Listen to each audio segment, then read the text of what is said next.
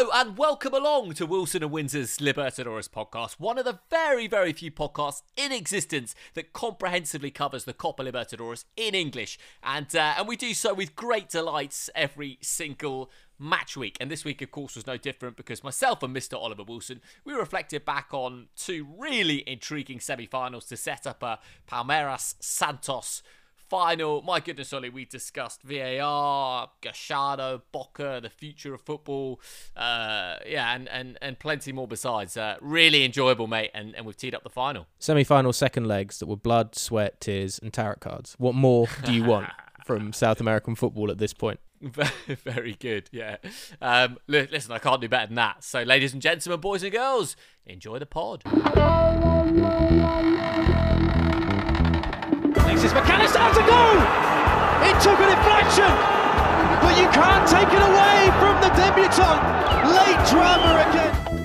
Dudu's inside the area, and Wright pulls the ball home. It's a statement performance from Palmeiras. Abila takes it down, takes the strike on, and fires Boca in front.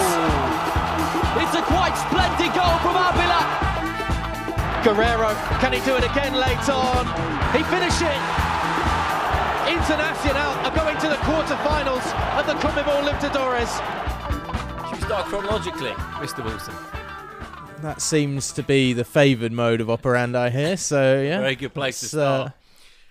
Before we get into the nitty-gritty, Ollie, of Palmeiras nil, River Plate two, I was just thinking about when a football coach loses a big match and yet they still get loads of praise, it is such a demonstration of the quality of that coach. And it happens, it has happened a few times now since I've started watching the Copa Libertadores with Marcelo Gallardo.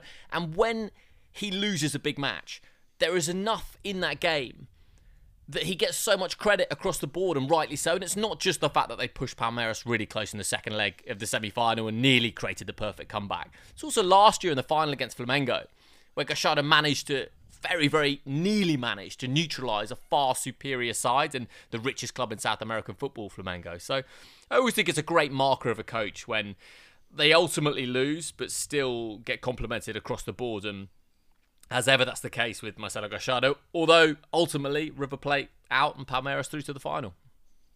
Yeah, there's something to discuss about Marcelo Gallardo in that he was so spot on in this second leg, but he was so wrong in the first.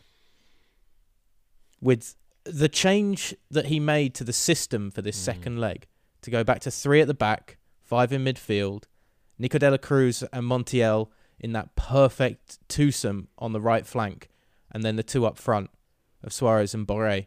Again, working into those channels really nicely, just on the side of the eighteen-yard box on both flanks. The question you have to ask is then, why did he go for the really tight, narrow style of play with the four four two diamond in the first leg? And all of the praise that you heap on Gallardo for getting it right in this second leg, does that not increase the finger of blame pointed at him for the mistakes made with his team and lineup in the first leg? Clearly, Gallardo's not immune from criticism, Ollie. But I would say in that first leg, River dominated for large passages. They had loads of chances. Yes, Palmeiras were clinical, took their opportunities well. I think Gallardo was also really let down by Jorge Carrascal's sending off in that first leg. And that third goal for Palmeiras, which we said last week that it might just be the goal that proves to, to sort of take the tie slightly beyond River, certainly proved to be the case. Yes, I was confused and surprised at the formation that Gallardo opted to go with in that first leg, and if he could have his time again, then I think he would alter that. But I don't think the first leg by any stretch, the scoreline's ugly for River, but I don't think by any stretch it was it was a poor performance by River Plate. I think they dominated the majority of both legs, really. I... Also, just one thing, Ollie, going off at a slightly different tangent. How about the visual of the trust and the belief that Gallardo has in his players and his players have in him?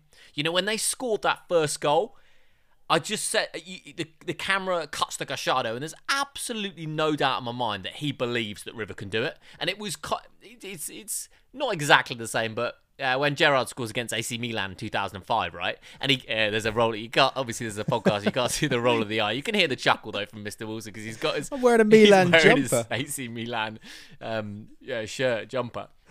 But that moment where Gerrard collects the ball, and, and the comms is great at the time, and, you know... Um, here we go, here we go, you never know. And it just had that real sense and that, that kind of trust. And when Borré scores uh, River's second goal, and he kind of looks across to Gallardo, and there's that, everyone's so pumped up, just massive trust and belief as a unit. And I think that can only come really from from uh, from football clubs working cohesively in unison for a long period of time. And that, that's been the case for six years under Marcelo Gallardo. So there was lots of hope, but uh, yeah, they, they, they, they couldn't do it in the end, couldn't find the third goal. Controversially, you might say. We can get into that. Well, before we dive into the game, can we just go back to last week? Sure. Because we're covering a little bit of what we said last week. So, yeah, let's just have a listen to exactly what was said last week. No, no sane human could predict River Plate will reach the final. I think River I think River go like two nil up, and then we get excited. And it's just, they overstretch themselves. That's the, that's the dangerous thing about Palmeiras. If if there's space in behind, there's always a that chance for goal. goal. You know, at two nil, I think you think, well, there's no fans in the ground. Like, little trip down memory lane, Mister Wilson.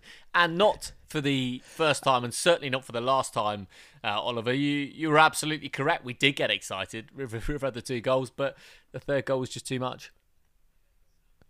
Yeah, it's um, but it's interesting that even going into that, when you said no sane person would ever bet on River making it to the final, there was a huge part of me that wanted to be like, but you wouldn't completely count it out because of the relationship that Gallardo mm. has with this team, because of the team, how it knows how to play together, and because they are, much like Palmeiras, one of the best attacking sides in this competition. If there was any other side in this competition that could go and win three nil away from home outside of Palmeiras, it would be River. And you wouldn't bet against the miracles that Gallardo has performed. And so for everything about being the, you know, boxer that's had one too many hits to the head and one last fight going for the big ride, you know, they almost landed the knockout blow. And it was it was an incredible performance from River. They were exceptional, I thought, away from home. Could I have a, a little mini rant about V A R, Ollie? You can. I'm a neutral in this. I mean, I've got an, an affinity for River, but really it didn't bother me who goes through, right? I'm a complete neutral. And I always, with V A R, and I'm, I'm talking specifically about the quote-unquote third goal that River scored, uh, where Borré was, was adjudged to be offside and Montiel puts the ball in the back of the net. I think maybe I fell in love with football, and I'm in love with football for different reasons than other people. Because when Montiel scores, the raw emotion of those few seconds after the goal is why I love the game. And the fact that V A R kills that dead, whatever you think about it, it, it, it kills, in my opinion, the best bit of football. So I, I always, in those kind of situations, think, okay, you know, V A R is part of the game now. It's like, you know, it's a similar debate to, are iPhones good for our lives or not? Well, it, it almost doesn't matter, because iPhones are here now. Deal with it, get the best you can from it, and and, and ho hope that too much time on your iPhone screen isn't detrimental. But yeah, Mon Mon Montiel scores, and Gallardo and everyone on the substitutes bench goes nuts, and I just think that's that's that's why I fell in love with the game. And for me, V A R creates this net deficit overall. But that that's a, a bit of a sidebar, Ollie. Ultimately, it was it was offside, and, and they didn't they didn't get the third goal. It's just a shame sometimes. Well, for this, I'm I'm not a fan of uh, V A R, V A R, whichever mm. one we're doing. Um, I call it V A R in... because it's more of a mouthful and it's more complicated, and I think that's what it is. Like, V A R makes it sound like it's a really simple thing. Oh, yeah, it's just it's V A R. Just V A R, like, yeah. Decisions make, get made really quickly. There's no controversy. Let's move on. But I call it V A R because it's a bit of a process. Well, this was the thing. This is the problem I had with it from this game. You know, I, I'm not a fan of it. If it's going to be im implemented, I think, you know, you have to get decisions right. And the offside decision is correct in that sense. The And I'm not having a go at the referees or the V A R officials in this moment here. But for the controversial Alan Emperor challenge on Matias Suarez, where he goes down, and River are two nil up, and he goes down inside the box, and they initially rule a penalty, and then the officials are looking over that for so long, minutes after minute, of Is there contact? When is he going down? And it's still not clear on every slow motion replay. And at that point, V A R is nullified, because if you can't really tell and you have to look at it that many times, then surely you just have to go with the decision on the field. And if the referee's looking at it that much, it all comes down to his own interpretation. Agreed. Which is what we were doing anyway before we used the technology. It's that was the initial decision was down to his interpretation. Sure. It's just he's had a slightly different interpretation now, but it's not clear cut.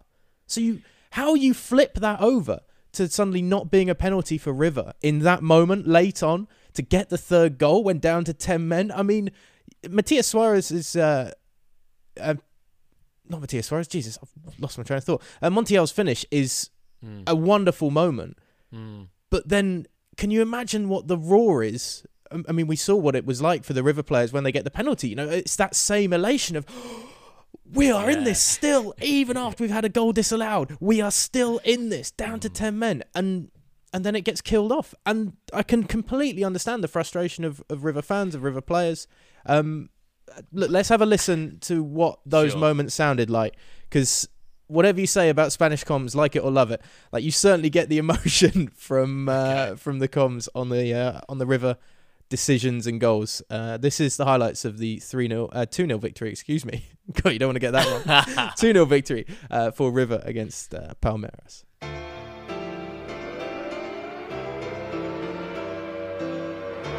Misión imposible, misión improbable, la gran remontada.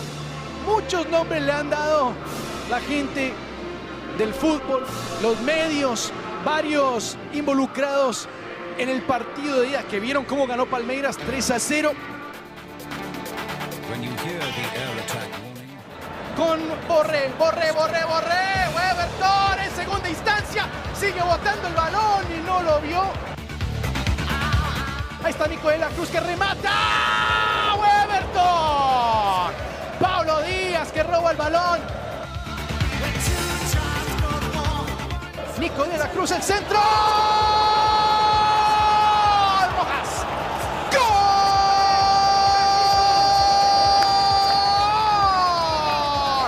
De River, Roberto Rojas. Justo en el área retrocede el balón, el remate desde afuera. De Rafael con el remate que va por encima, avisa Palmeiras en el contraataque.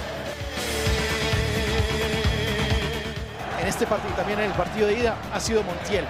De la Cruz, balón cerrado. A ver, a ver, ¡no!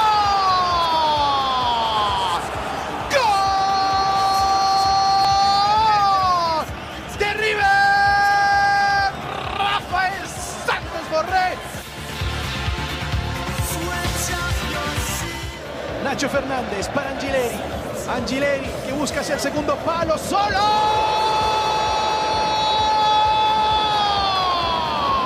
Montiel, ¡golazo!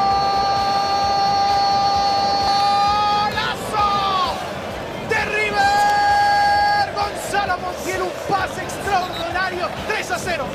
Just though they are checking something, the goal has been ruled out.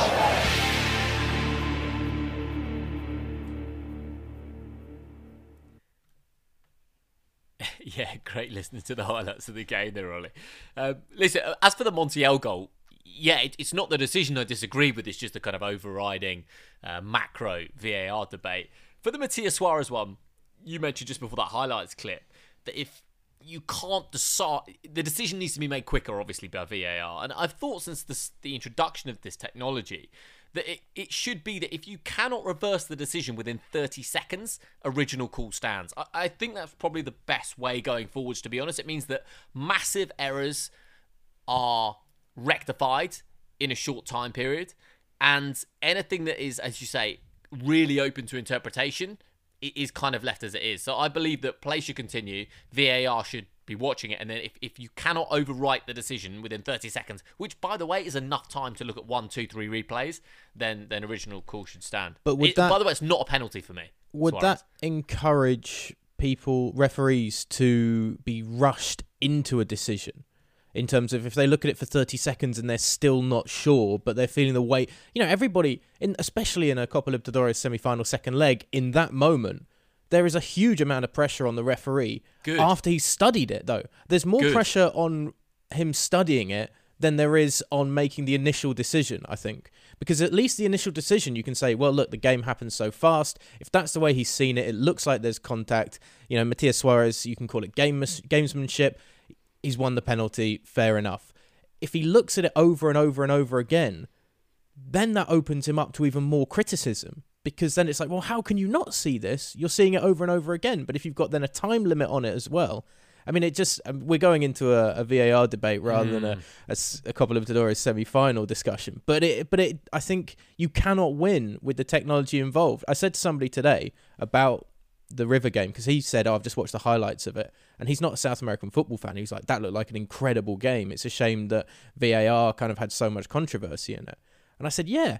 And what's weird is that the only thing really that V A R should be used for is clear-cut decisions, like offside. But then nobody likes it when V A R gives an offside decision because it's too narrow or something like that. Sure. So the only clear-cut thing that V A R is useful for, nobody likes. And everything else, everybody's now getting frustrated about in these sorts of moments. So you just can't win. I don't know if it works yeah. or not still. Yeah, I mean, I don't want to get sucked down the V A R rabbit hole, Ollie. It's like arguing about politics on Twitter. Like, nobody wins. It, it doesn't. It's just, it's irrelevant.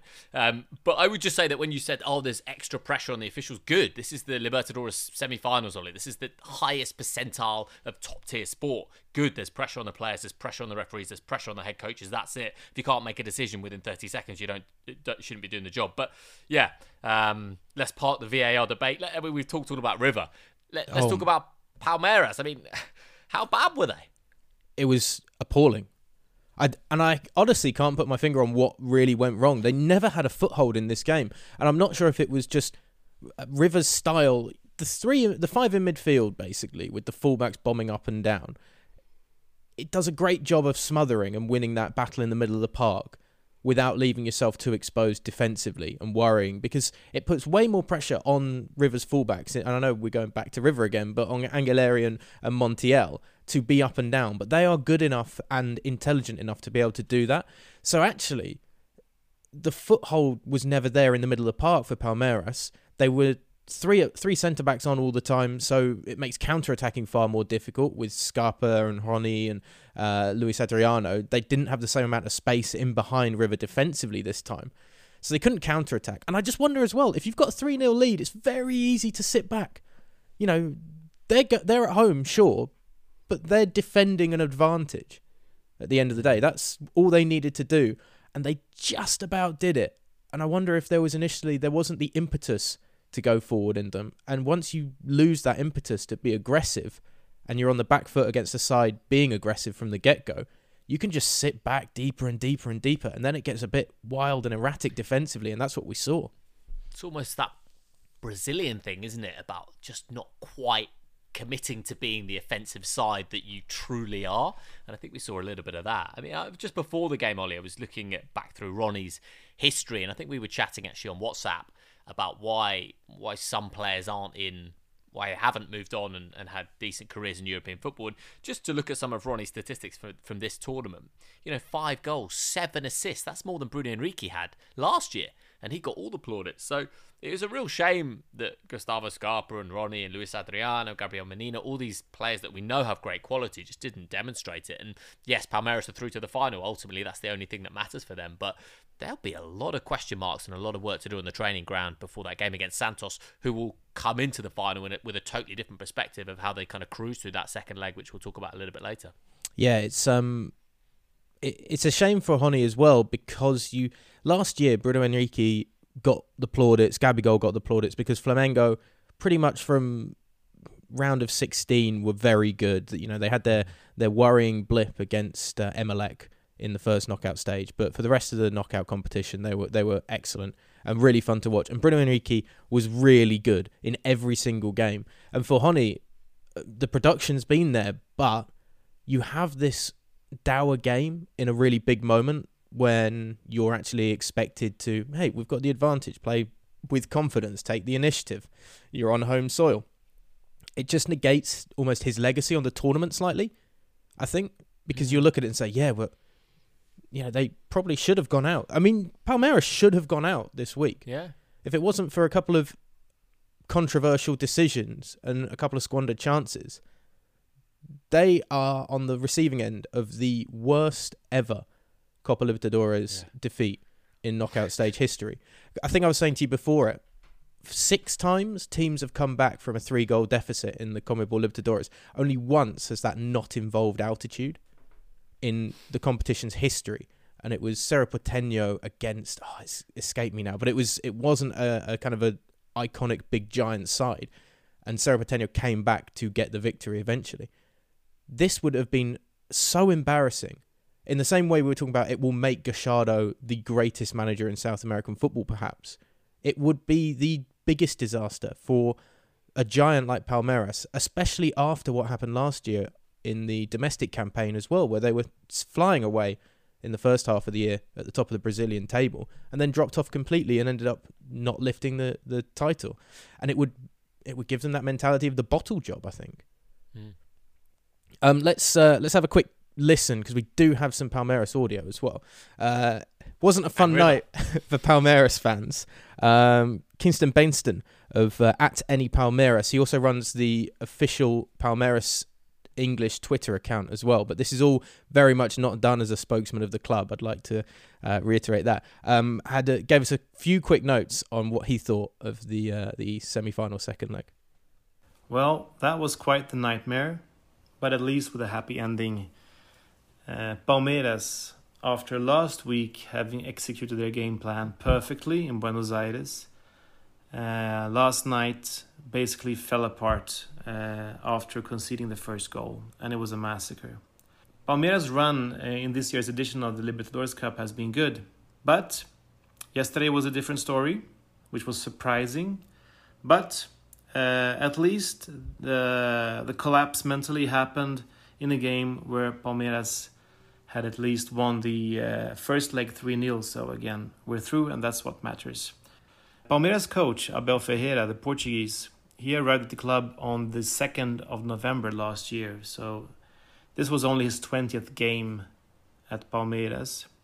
And with tw- games played twice a week, uh, it hasn't been easy for him. Uh, no time for rest, uh, little time for training. So looking forward to the clash on the thirtieth. And I'd say hopefully against Boca Juniors, because uh, it's always nice with foreign um, competition. I don't think Boca would be easier, but um, uh, the harder the task, the bigger the glory, right? And also, in the unlikely event that Palmeiras would not win the title, at least it won't be given to uh, a national uh, rival uh, to Santos. And uh, these are exciting times for Palmeiras. What I love about that is there's so much humility at the beginning of it, of we got away with it. I can't say anything more than it was a capitulation. At least it happened when we had a three-goal advantage after the first leg. But in the unlikely event that we don't win the final. like... That's amazing, isn't it? So How good. How quickly a football fan can turn. Yeah. Um, I thought it was interesting, actually, the kind of the, we'd rather play Boca because it's, you know, better the devil you don't know than the devil that you do kind of thing. Um, that's reflected but, a lot in... Sorry, Oli. That's reflected a lot in European football as well, isn't it? You know, clubs don't really want to play other big clubs of their own of their own country. It's just... It's not really why... Uh, continental competitions there, and it's just a bit too familiar, and people want the excitement of playing. You know, ultimately it hasn't happened for them, and they are going to face Santos in the final, but uh, yeah I can see why he wanted Boca. Oh, spoiler alert, come on Winter, some people might be listening to this not knowing the results at all. Um, yeah it's but it's kind of interesting, like you try and put your finger on what Palmeiras has gone wrong, and and not even Christian could do that. You know, he it was just it was a nightmare. Mm. And it's a very relieved Palmeiras fan there that I think um, attention now, you just have to focus on going forward and look at the final. You can't look back at this. This is, for hopefully for Palmeiras, a freak result, and sure. a freak moment against a side that produces freaky moments in the Copa Libertadores in River Plate. So, um, should we have a listen to Joel Richards? Yes, please. And see what Mister River Plate had to say about uh, his side being knocked out. Joel, by the way, who was telling me that his next door neighbours, River fans, were setting off fireworks last night. And how quickly disappointment can turn to elation when you something happens to your rivals. Uh, but let's let's see what he has to say about the uh, the semi-final second leg. What's been interesting in Argentina is how there is an, an, a consensus, an admiration for how River Plate approached the return leg uh, against Palmeiras. In the build-up to the game, in his press conference, Marcelo Gallardo, the coach, said how one result wouldn't change his approach to, to, to football, wouldn't change his philosophy. And we saw that. River Plate dominated the, the, the tie, home and away. Obviously, the result was disastrous in the first leg, but in the first half, they were definitely the better side, and they were certainly the better side uh, in the return leg. Uh, and that includes when they were down to ten men. So essentially what we're talking about is probably the most competitive side in South America.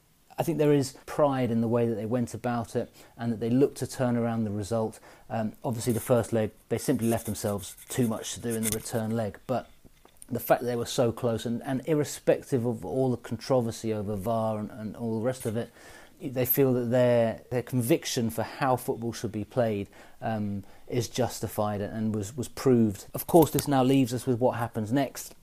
The big question is what happens with Gallardo. Does he stay on? Does he leave? Um, and just no one really has the has the answer to this. It's uh, he in his in the press conference after the game, he talked about how seeing his side playing like that dignified his profession.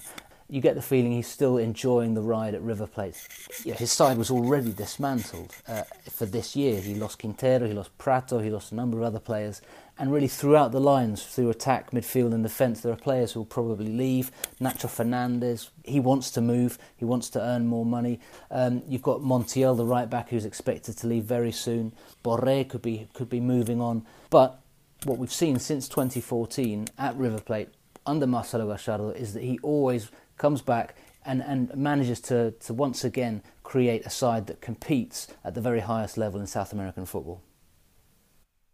Yeah, really, really interesting to hear Joel's thoughts there, Ollie. And, and they're genuinely, you're kind of joking about it before, but there genuinely isn't an English-speaking man in Buenos Aires that knows more about Marcelo Gallardo and River Plate than, than Joel Richards, amongst his many other talents, I should say.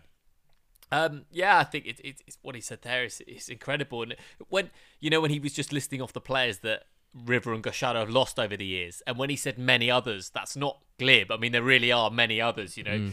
uh, Martinez, Cuarta, Palacios, Quintero. He mentioned Scocco, Prato, and now you look at it. Enzo Perez, I saw linked with uh, moved to Turkey this week. Nacho Fernandez, Joel was was talking about. Uh, Could I just talk slightly about uh, Rafa Santos Borré as well? Because that's seven goals in the tournament, Ollie. Just one shy of Fidel Martinez with eight. If it wasn't for Fidel Martinez's ridiculous run in the qualification stages uh, before the group stages, then then Borré would be up there as the top scorer. He's only twenty-five, Borré. I know he had a spell in Spain, I think with Villarreal, and it didn't quite work. If you're a European club, I'm not saying he's going to go there and score thirty goals a season. I think that's a half-decent punt for a for a bottom half of the table Italian or Spanish club. I really do. I think that's that's worth a punt. I think he's a really, really good player, the Colombian. Um, what can you say? Can Gallardo remake this Riverside again? Oh, I, I know Joel was kind of sounding hopeful there, but uh, I think Gallardo's got to go onwards and upwards. Have you still got the Cabify app? Can yeah. you message message some of the taxi drivers on there? See see what they say, Windsor. Regular listeners to the uh, Wilson and Windsor Libertadores podcast. Well, they're the ones that are in the know, according to yourself. The taxi yeah. drivers are always the ones that say that he's going to see hey. out the contract and stay. Yeah, absolutely, and they've been right so far. You know, we are in twenty twenty-one, and that's uh, th- th- that's what they always said when we were there in twenty nineteen, twenty twenty. He wasn't going to leave before twenty twenty-one. So I think this, I think he stays. I think it's really foolish because you've just had he this just game. Loves the club. You've just had this game. There's no point risking. I said, where else are you going to go in Europe? I don't think there's any point in Marcelo Gallardo going to a mid-table club in Europe and losing the rep- reputation that he's already got. Um, Flamengo? I mean, you said that the other day, and that would be insane. And I just wonder again if, like, maybe an Argentine in Brazil, if that's maybe a little too much, unless he... Do you speak Portuguese? I don't know if he speaks I Portuguese. Mean, I, He's probably Smart the kind boy, of guy that would travelled in his career. I'd be surprised if he doesn't. But and football is a universal language, of course. But, um, I I just don't know if. Why would you go to Flamengo if you have tenure at your favourite club in the world? Because you... because he's done everything he can at River Plate, and if he's not going to get a job at Paris Saint-Germain or Barcelona, then he's got to move somewhere. If you don't think he wants to or will take a lower European club, Flamengo are the richest side on the continent, the best supported side in South American club football.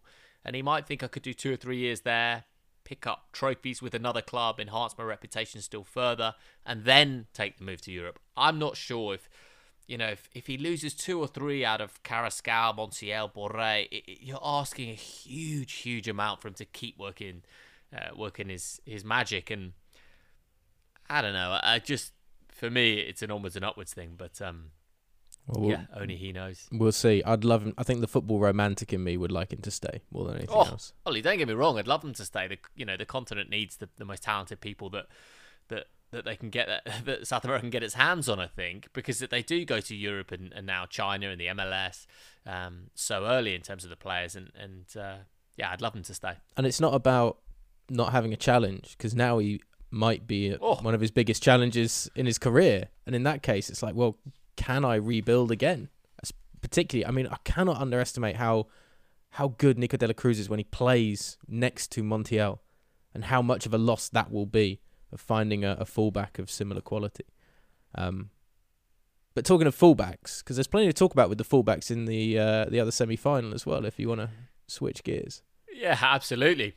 Santos three, Boca Juniors nil. Santos go into the final of the Copa Libertadores, and uh, I don't think you or I or many people we know would have predicted that, Ollie, at the start of the tournament. Um, for me, I mean, if do you want to dive straight into the game or before I was, I was thinking before we kick off, mm. I know what's coming.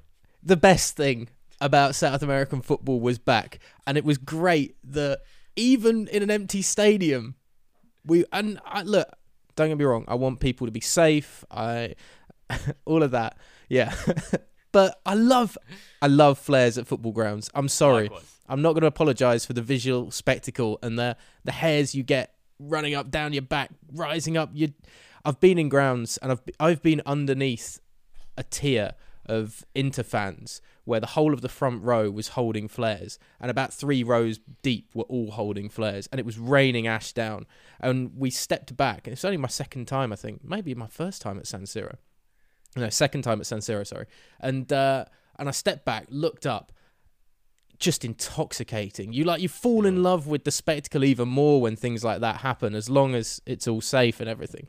And so for, for Santos fans to be parachuting flares into just the ground. Just describe that, Ollie. If someone hasn't seen that scene, just describe that creativity. So, so we're watching we're watching it on, on television, and um, you suddenly see on the touchline a flare, and all the guys in the dugout are like, "Geez, we you know get rid of it. We need to get the game on." And you're like, "Whoa, has somebody thrown that?" Because it's not a huge stadium, Santos's ground. You know, sure. you could if you were outside, you could probably lob Small, a flare yeah. over the over the top.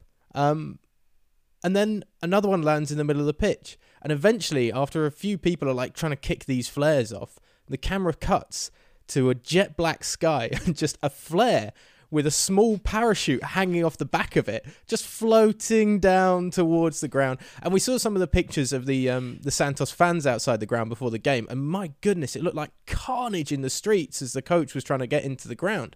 I mean, these are these are some wild boys. You know, they weren't allowed fans in the stadium this year anyway because of a clash with Independiente in twenty eighteen Libertadores, where which basically incited a, a riot, which meant that they weren't allowed to have fans in the Copa Libertadores for their return to the competition this year. I mean, we're missing out on a spectacle as long as it doesn't turn into another riot, obviously. But it did just kind of give you that, like, it's under the lights. It's a nighttime kickoff. The flares yeah. are there. Didn't it just feel a little bit like the Libertadores of old again? Yeah, it was absolutely great. I mean, just incredible ingenuity, whoever's said, "Oh, we really need to get a flare into the ground, but how can we?" That doesn't just happen, by the way. Like, you need to think there's some kind of um Yeah, there's some thought process behind that to get the flare in the ground. But I, yeah, it was it was a crazy, brilliant moment. And you had the the kind of chaos thirty seconds before kickoff with the flare. And then, Ollie, to be honest, that was pretty much mirrored by the first thirty seconds of the match with Marino hitting the post. I think it was pretty much bang, you know, well inside the first minute.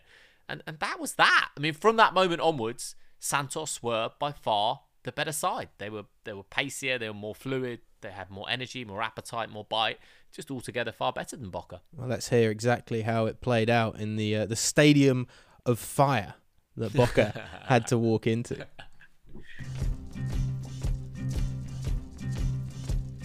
Take me into the fire, and I'm an easy brother. Diego Pituca, ojo con Soteldo, Soteldo, ojo que puede ser mano, el remate, oh!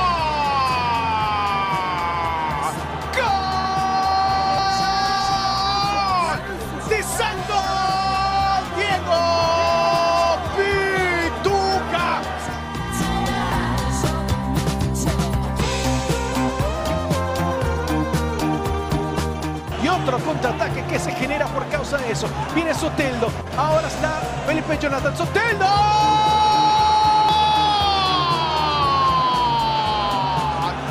¡Gol! ¡De Santos!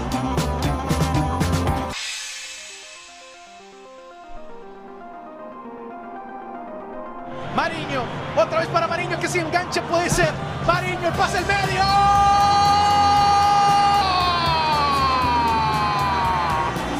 ¡Gol!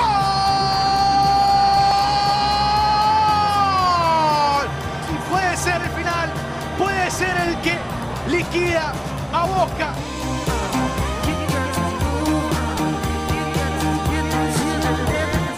Y otra. ¡Oh! No, no, tiene eso, eso roja. Sí, roja directa. Y mucho tiene que ver con el hermano. No, no, eso es criminal lo que acaba de hacer Fabra.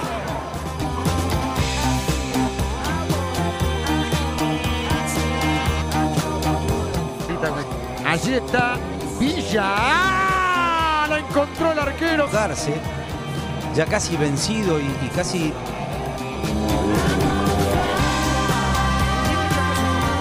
Para, ahí está Guanchope, Guanchope, que tiene que darse vuelta, Guanchope, en el medio está Carlitos, acá puede estar el tres a uno, Joao Paulo, otro remate, se salvó Tevez, otra vez con Guanchope, y un Boca apedreando el rancho, se salva Santos.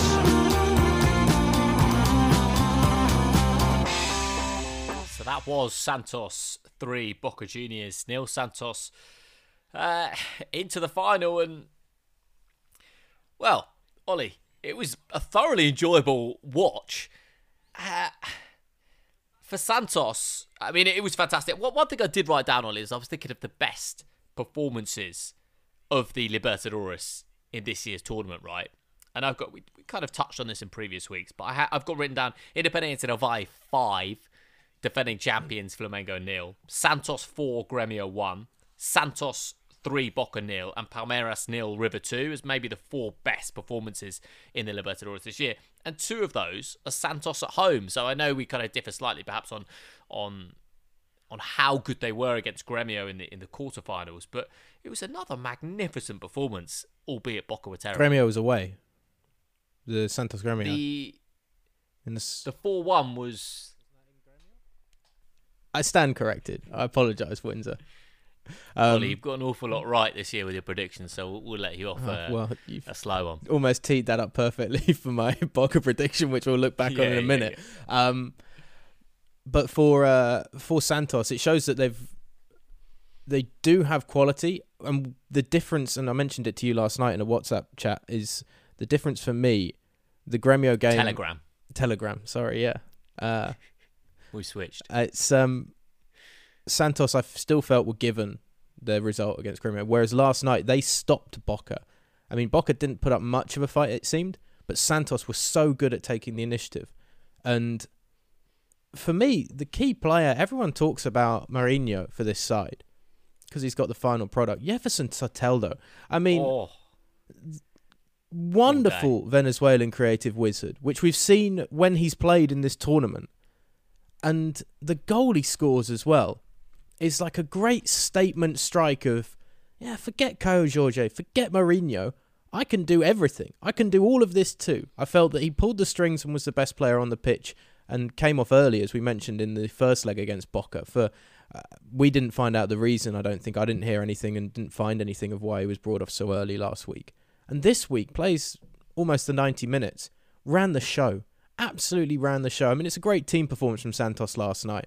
Boca didn't have a chance. They were beaten from the get-go, and it was it was pathetic, to be honest.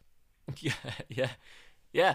I, I mean, on Soteldo and Marino, I think they're both really good. I think they're also both half as good as they think they are.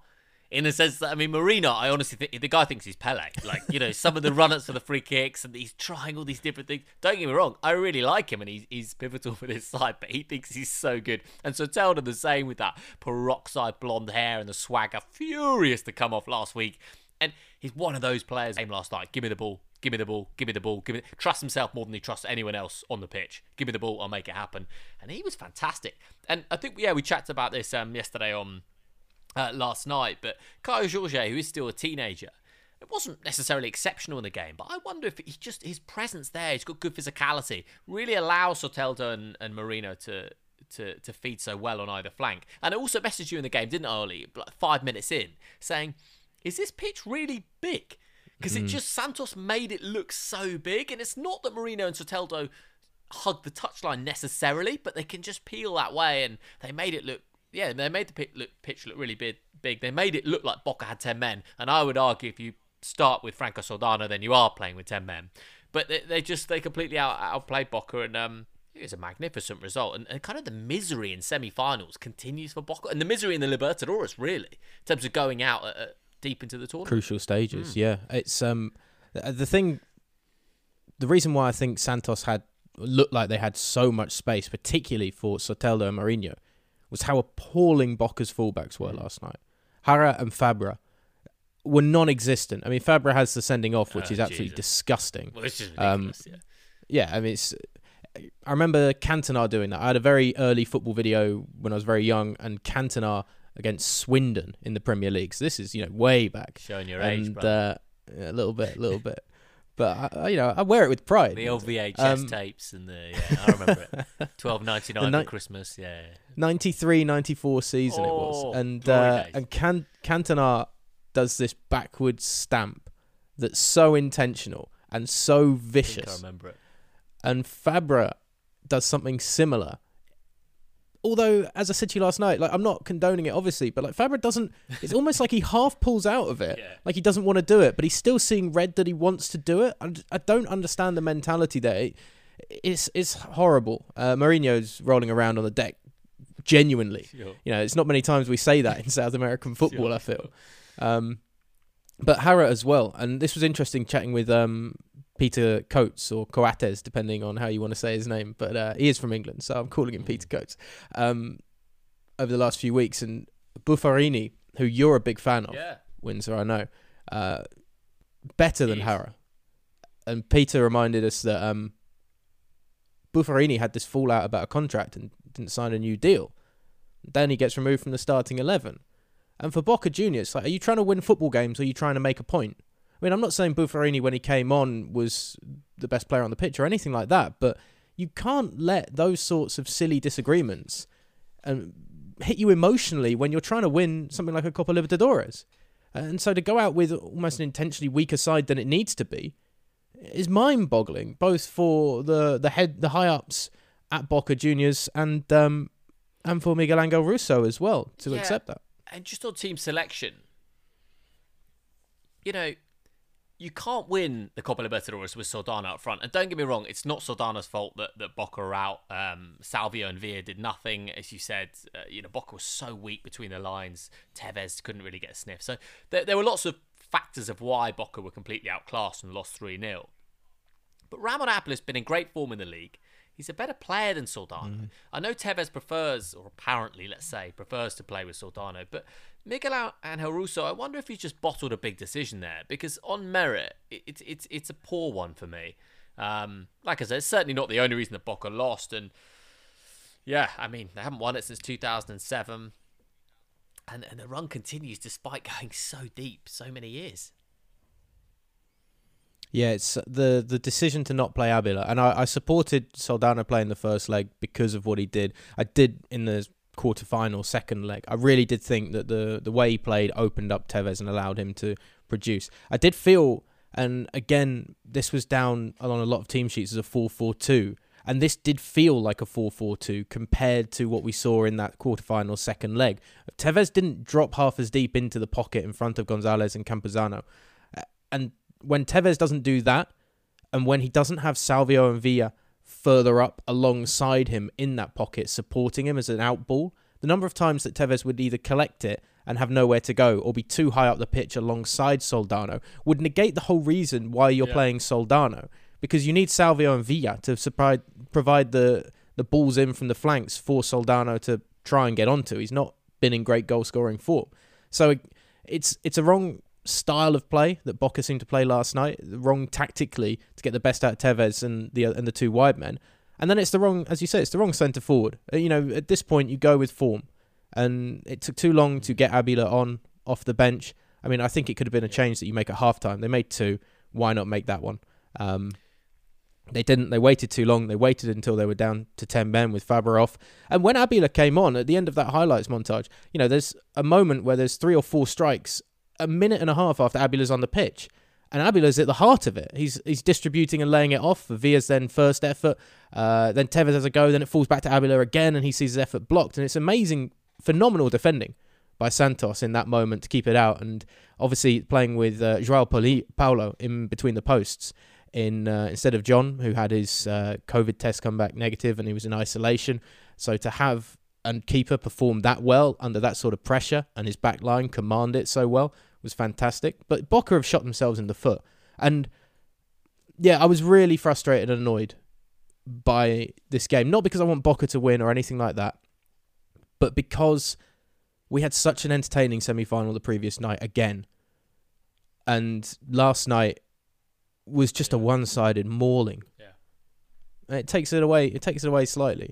Um, there might um, the Nostradamus yeah. in me might be a little are bit. We, are we gonna hear disappointed that? Wins there? Yeah, let's let's have a listen. Yeah, and it's gonna be a side in Buenos Aires that wins it, and Jesus. It's gonna be the blue and yellow, and it's gonna be Boca. It's a huge statement. Wow. There yeah. Based on what? Based on their Based aside, on five years of disappointment. Based on a, they're a side that have still maintained that defensive quality that I reckon, particularly in the Bombonera, that they're exceptional at home anyway, but they would be able to smother a side like Flamengo. Do you really prevent... believe this? Yeah, yeah, definitely. Ollie, if like, I, no, but I mean, if someone's got a gun to your head, who's going to win the twenty twenty Libertadores? You're saying yeah, Boca I'm, I'm Juniors. going with Boca. From what you've seen in the last twelve months, you're saying no, Boca I mean, Juniors. Listen, they got yeah, they, they basically last year they were an exceptionally good defensive side, and then got. Undone by their local rivals who know them better than anybody else. Right? Who are way better than them. But they haven't had. They didn't have a attacking bone. Are. But they didn't have an attacking bone in their body last year, and yeah, they've no, and no. they've changed that I'm now, gonna, and I'm now gonna, they have an attacking quality. Yeah, so close, but yes, so far, Mister Wilson. If you're wondering actually what the noise behind us was there, that was back in a day when we were in a, a busy pub. There was a bit of Amy, Amy Winehouse in the background. The beers were flowing. Uh, beautiful kind of uh, retro. First of March, twenty twenty. Yeah, yeah. That prediction. Um, First heady, of heady March. Heady days, beautiful days. Listen, in many ways, Ollie, you're you're right about a lot of things that like they haven't they haven't won the Libertadores this year, but you're right about a lot of things. And I still believe, mentioned it on the pod last week. If Boca had a Borré, a Luis Adriano, uh, a Gabi goal, like someone who's a really good centre forward, then they then they would be able to complement that um, defensive solidity with. With, with a proper goal scorer, then then perhaps they would have gone this, one step further this year. Yeah, yeah, they just they need somebody that can finish. I think there's an over reliance perhaps on Carlos Tevez. Mm. Um, I think you know we, Salvio going into this tournament and some of his performances at the beginning were were lauded, of course, in the group stage. But I think his performances in the latter part of this tournament have really lackluster. And and to be honest. Not to get too into the Boca Juniors politics, but again, I think there's a, there's a huge rebuilding job because Miguel Angel Russo already had this great defence and that fell apart last night. But in general, it's been great across the board in this tournament. and in league competitions as well. They're in the final sure. of the Copa Maradona coming up on the weekend, and if they if they lose that against Banfield, lowly Banfield, my goodness, heads will roll. But I think heads are going to roll anyway, because you've got inferior ability at the fullback position at the moment. You've got a manager who has sat rested on his laurels slightly because he's done nothing to improve the defence, and we haven't seen enough of a change in the front line yet to make anybody think that he's making those changes and going to find the the attacking bone in this Boca Juniors body. There's Carlos Tevez can't do this forever, as much as he'll want to.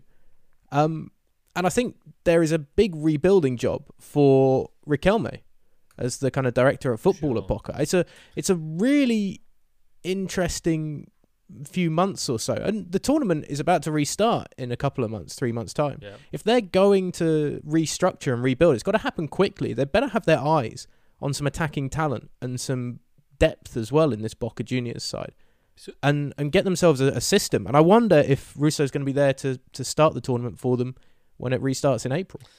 Yeah, also just a kind of uh, bit of a shame that Carlos Tevez, who scored against Santos in the final in two thousand three, couldn't just have that kind of moment to to, to produce something in twenty twenty-one, which is some gap, isn't it? But uh, yeah, should we hear from the uh, our representatives, Ollie, of the two football clubs, uh, perhaps disappointment and and delight in equal measure? Yeah, let's hear from uh, Francisco from the Boca in English podcast uh, and start with the the frustrations, shall we say, for Boca Juniors fans.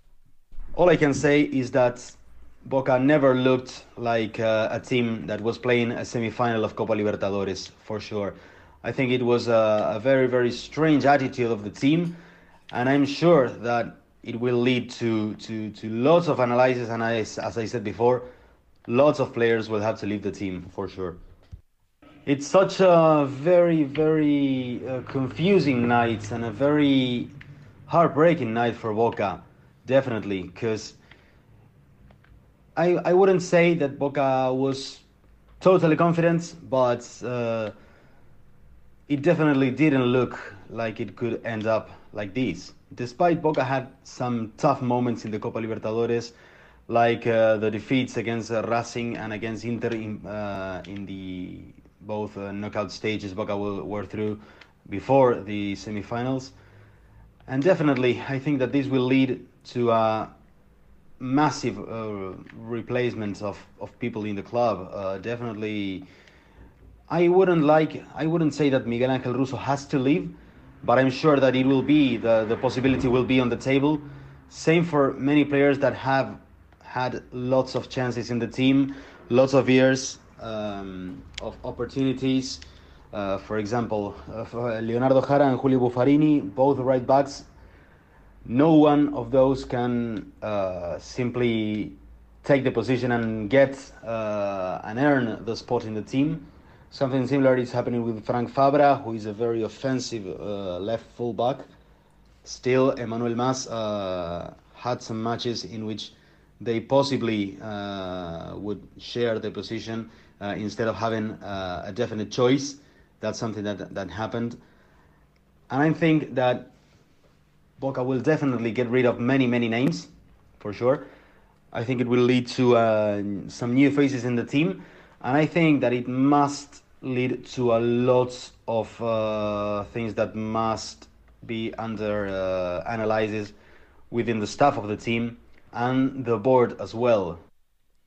So, just to clarify, everything that I said before we heard that, I'd actually said to Pete yesterday evening when we were chatting, and then when you sent through the audio of Francisco talk about it, I was like, oh, I'm on the same wavelength as the Boca fans. Okay, all right. I mean, yeah, sh- shell shock for Boca fans from last night's performance. Yeah, really. I mean, yeah, it's it's a it's it's a it's a terrible result. It's an absolute terrible, especially seeing River go out the night before, you know. And just because, you know, mm. the, the River Boca final, we, we were talking about that potential. But to see River go out and think, oh, wow, here, here's, the, here's such an amazing opportunity to, to reach a final and just have fun with it and face Palmeiras, and without having that heavy Boca River thing kind of hang over them. Yeah, it, it's a massive rebuilding job, Ollie. Uh, Miguel Angel Russo, I, I mean, I'm not sure he's really done enough to warrant keeping his job. I mean, can you think of anyone that there's so many coaches that would want the job. It's, it's Boca Juniors. But, uh, yeah, I don't know. It'd be, it'd be interesting to see what Boca do next. Beccacece. Uh, that's the name I was popped into my head, yeah. Is is one that's kind of cropped up for a lot of jobs, to be honest. Um, there's been quite a few departures. San Lorenzo have just uh, parted ways with their manager. Uh, obviously, Racing Club with Beccacece. There's been a couple of other key managerial changes or removals, at least in, in Argentinian football in the last week or so. So Beccacece is probably one of the more exciting managers just because he's young.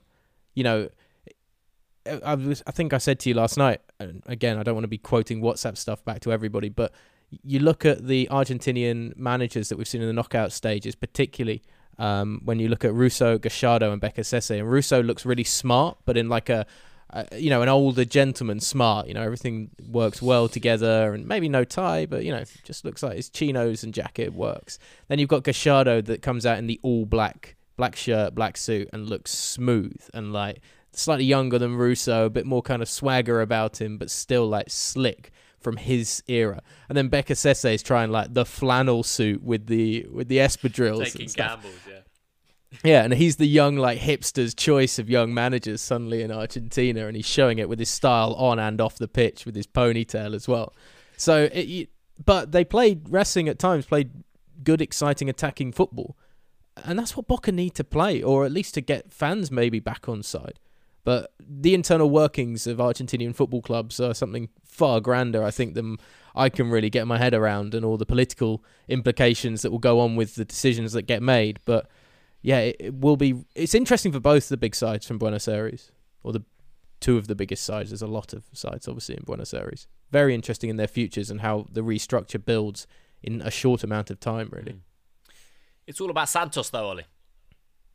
It is all about Santos, and uh, we hear from we, uh, their, we heard man. from a very happy man, Pedro Antony, who uh, runs the Santos F C underscore Inglés account. Um, yeah, pretty pleased as punch, this guy. Boys, I am absolutely buzzing after that win. I thought it was a very complete, complete performance from the team defensively. I think we were excellent. Verissimo, Luan were huge. Obviously, Joao Paulo comes in for the COVID-struck um, Jean. Does a fantastic job, as he's been doing all season. It's such a privilege to have two excellent keepers. I think we got maybe a, just a bit of luck on that first goal. Um, but oh, how about Soteldo's goal? That was just magnificent. And then obviously Luca Bra- Lucas Braga makes it three nil. Um, just very complete, complete performance. Kyle George was not bad either. He was deployed a bit more tactically, and but he still had his chances that he didn't finish. Um, but I think an overall, a very good game from him as well. I think Boca still have a higher gear to shift into, um, even though we didn't see it tonight. I think the early goal took some of the wind out of their sails, um, and I think uh, when they got the red card, um, I think that really finished finished the job. And and even though I, you know, it's just saying that now, they got some of their best looks with with ten men. Absolutely ecstatic to be in the final. Um, was not expecting this at the beginning of the season, to be completely honest. Um, I think we're the underdogs, but I think it's going to be a fantastic match, and I'm really looking forward to it. Uh, thanks again for having me on, guys. Always a pleasure. Um, yeah, it's great to see a football fan, as he says, absolutely buzzing with the result. And look, God, I mean, if you're a Santos fan, as I said, you could never have predicted getting to the final of the Libertadores, even though they've won it multiple times in, in their history. So, yeah, it's great. And the debate over Caio Jorge's name is interesting, Ollie, because I've had Portuguese and Brazilians uh, pronounce it to me uh, numerous ways. Jorge, or is it just Jorge? So, I don't know. That's that's that's one that will tick, I think. Might have to find out from the man himself, because I've heard from, from numerous different sources, different ways. Uh, I think as long as you ensure you say Caio Jorge or Caio Jorge, and you don't just leave it as the singular, because that's sure, the one that's I meant always the ending of Jorge. No, no, but like Jorge. Either one's acceptable. Okay. But the the one that always flummoxes me is when you get Brazilian players that have one name that you only say, you know, Alisson, for instance, Marino. Or you get a Douglas Costa who you need to say. You can't say just Costa. It's got to be a Douglas mm-hmm. Costa kind of mm-hmm. thing. yeah, that's that's the the trickiest thing, and the dropping of the R's and things like that when we get into the pronunciations of Brazilian football names. I mean, Jorge and George, either one, I think you get away with. I always think though it might be George because we had Jorge Jesus, and that was oh no, that was Jorge Jesus, Jorge. wasn't it? Yeah, sorry, yeah, yeah, yeah. So Jorge.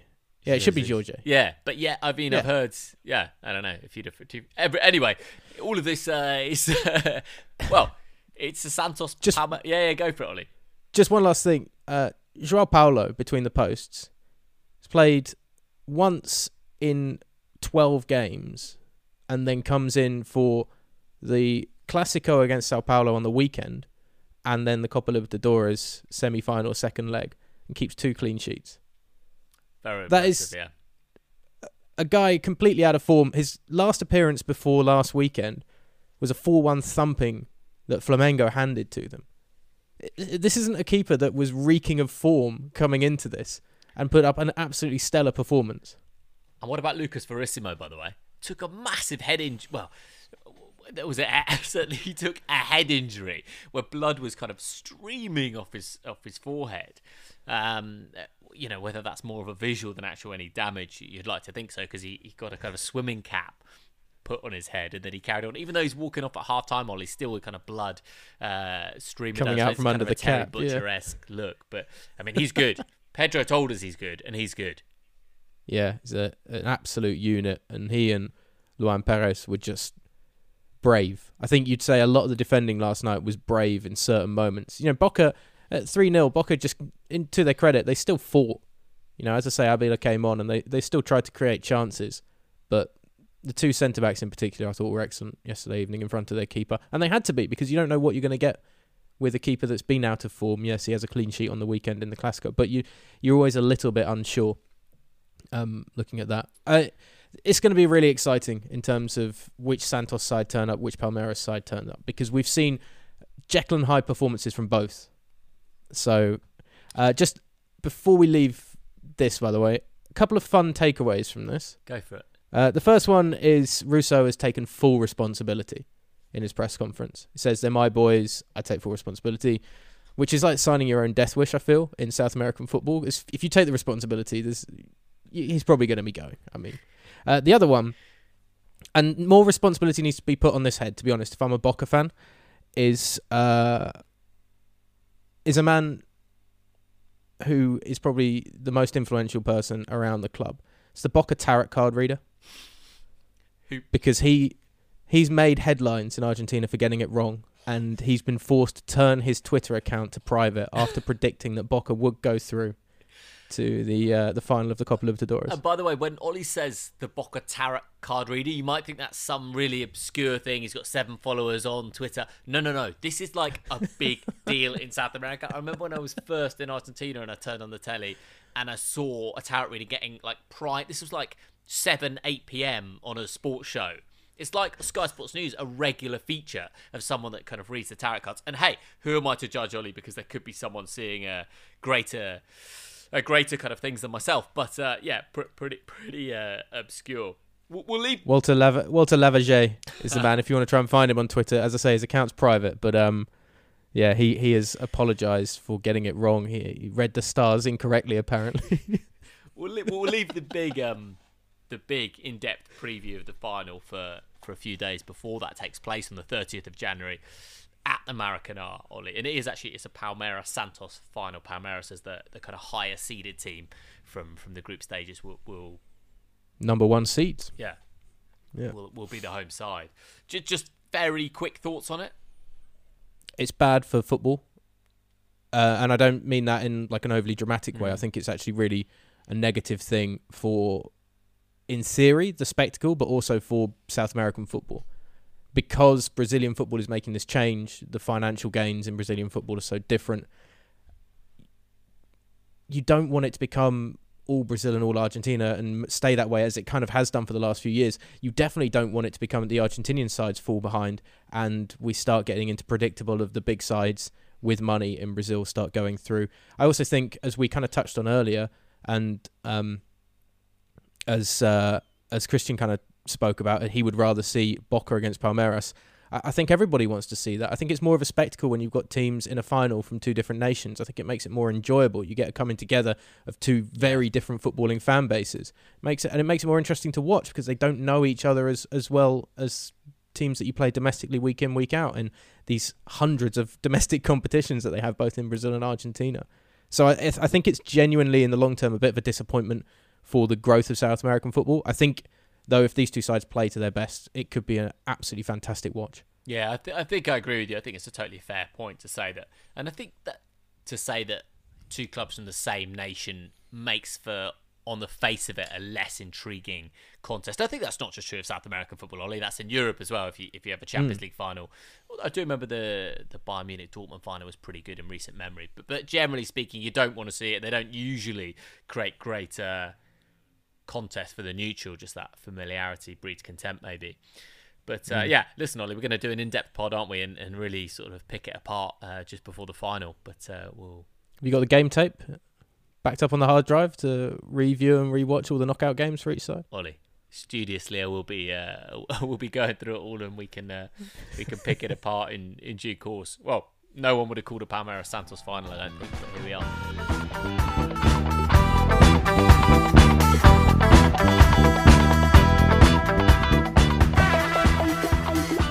Big thanks for joining us as always on the podcast. Big thank you to all four of our guests who uh, provided audio and insight into all of four of the semi-finalists. Christian Benston, you can find it at Any Palmeiras on Twitter. That's at Any Palmeiras. And of course, follow his good work on the Palmeiras English Twitter account. Uh, Joel Richards, you can find on Twitter at Joel underscore Richards. That's at Joel underscore Richards. Big thank you as well to Pedro Anthony at Santos F C underscore Ingles. That's at Santos F C underscore Ingles. And Francisco Aure of the Boca and English podcast at Francisco A U R E. That's at Francisco A U R E. And once again, a big apology if I've butchered your name there, Francisco. So the Copa Libertadores final is set, and we will bring you a full in-depth look into the final of Santos against Palmeiras in the coming weeks before kickoff, of course, at the Maracanã. In the meantime, you can follow myself, O underscore J underscore Wilson on Twitter. That's O underscore J underscore Wilson. At David T. Windsor is Dave's. That's at David T. Windsor. And I tell you what, you should get onto that. You cannot miss his Twitter feed. It's so full of excitement and insight into the game. And of course, you can fire us an email as well. It's willwinpod at gmail dot com. That's willwinpod at gmail dot com. W I L W I N pod at gmail. Com. In the meantime, take care. Enjoy the Sudamericana semi-finals if you're watching them. One of those is on Saturday, of course. And we'll be back in a week or so's time with a look ahead to the Copa Libertadores final twenty twenty stroke twenty-one.